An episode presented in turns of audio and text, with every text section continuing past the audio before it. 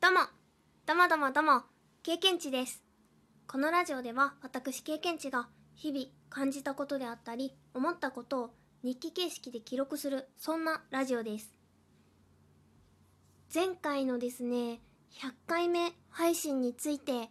ご感想やお便り、またね、おめでとうという言葉をね、くださった皆様、もしくはこそっと心の中でね、思ってくださった皆様、本当にありがとうございました。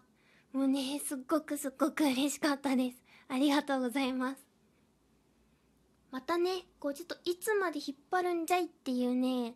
ご意見もあるかもしれないんですけれども、お便り紹介会に改めて、あのね、お便り等をね、ご紹介させていただいて、ありがとう、うほうほ星人にね、なりたいなと思っております。本当にありがとうございます。それでね、今回なんですけれども、あのね、先日、カメレオンのもうむちゃくちゃに可愛い動画を YouTube で見つけてしまって、もうね、声出して笑っちゃうほど可愛かったんですよ。もう、もしカメレオンが苦手じゃない方には本当に見てみてほしいんですけれども、あの概要欄のところに動画の URL を載せておくので、ぜひ見てほしい。虫はね、一切出てこないんですけれども、やっぱりもうカメレオンがまるっと映っている動画なので、爬虫類とかが苦手な方はね、ご注意ください。うん。エボシカメレオンっていう、こう緑色のね、ザ・カメレオンっていう感じのカメレオンが出てくる動画になっています。もうね、本当に可愛い。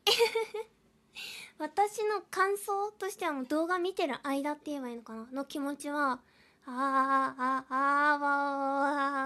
わーブルブルブルブルブルブルみたいな。それを思わず言いながら、もう見ちゃうみたいな、そういう動画になっています。カメレオンのね、手がね、もうめちゃくちゃ可愛いなって思っていて、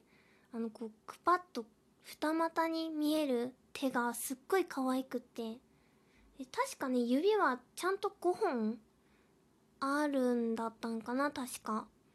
だけど、こう、二股のくぱっとした手に見えるっていうね、すっごい、もう、むちゃくちゃ愛おしい。もう本当に愛おしいんですけど、カメレオンのね、赤ちゃんの動画もね、たまに見たりするんですよ。もうあれもね、たまらなく可愛いんですよ。もうめちゃくちゃちっちゃいけど、ちゃんとカメレオンなんですよね。それでね、のそ、ペタ、キョロキョロ、のそ、みたいな。もうそういうのがね、すっごい可愛い。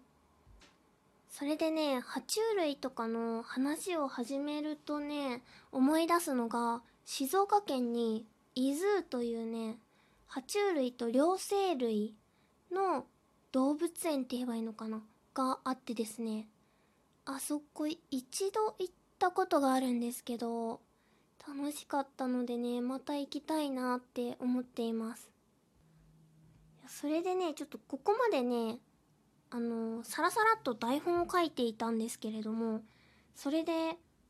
伊豆についてね、ちょろっと台本に入れたいなと思って、調べていたら、カエル専門の河津という施設も2018年にオープンしていたみたいです。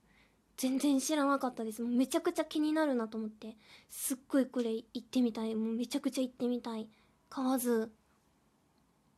カエルばっかりみたいです。すっごい行ってみたい。伊豆方面って、あの、いろいろ面白い施設があって楽しいところだなっていう印象がありますね。シャボテン公園にも行ったんですけど、楽しかったですね、あそこも。サボテンがね、めちゃくちゃたくさんあって、で、動物とかも結構園内にいて、クジャクが放し飼いにされていたりとかして、おーってなったのを覚えています。でね、そのシャボテン公園の位置もね、確認したらね、怪しい少年少女博物館っていうのが 出てきたんですけど、これってなんかすごそうですね。ツイッターとかで有名そう。なんかそんな怪しい博物館が出てきました。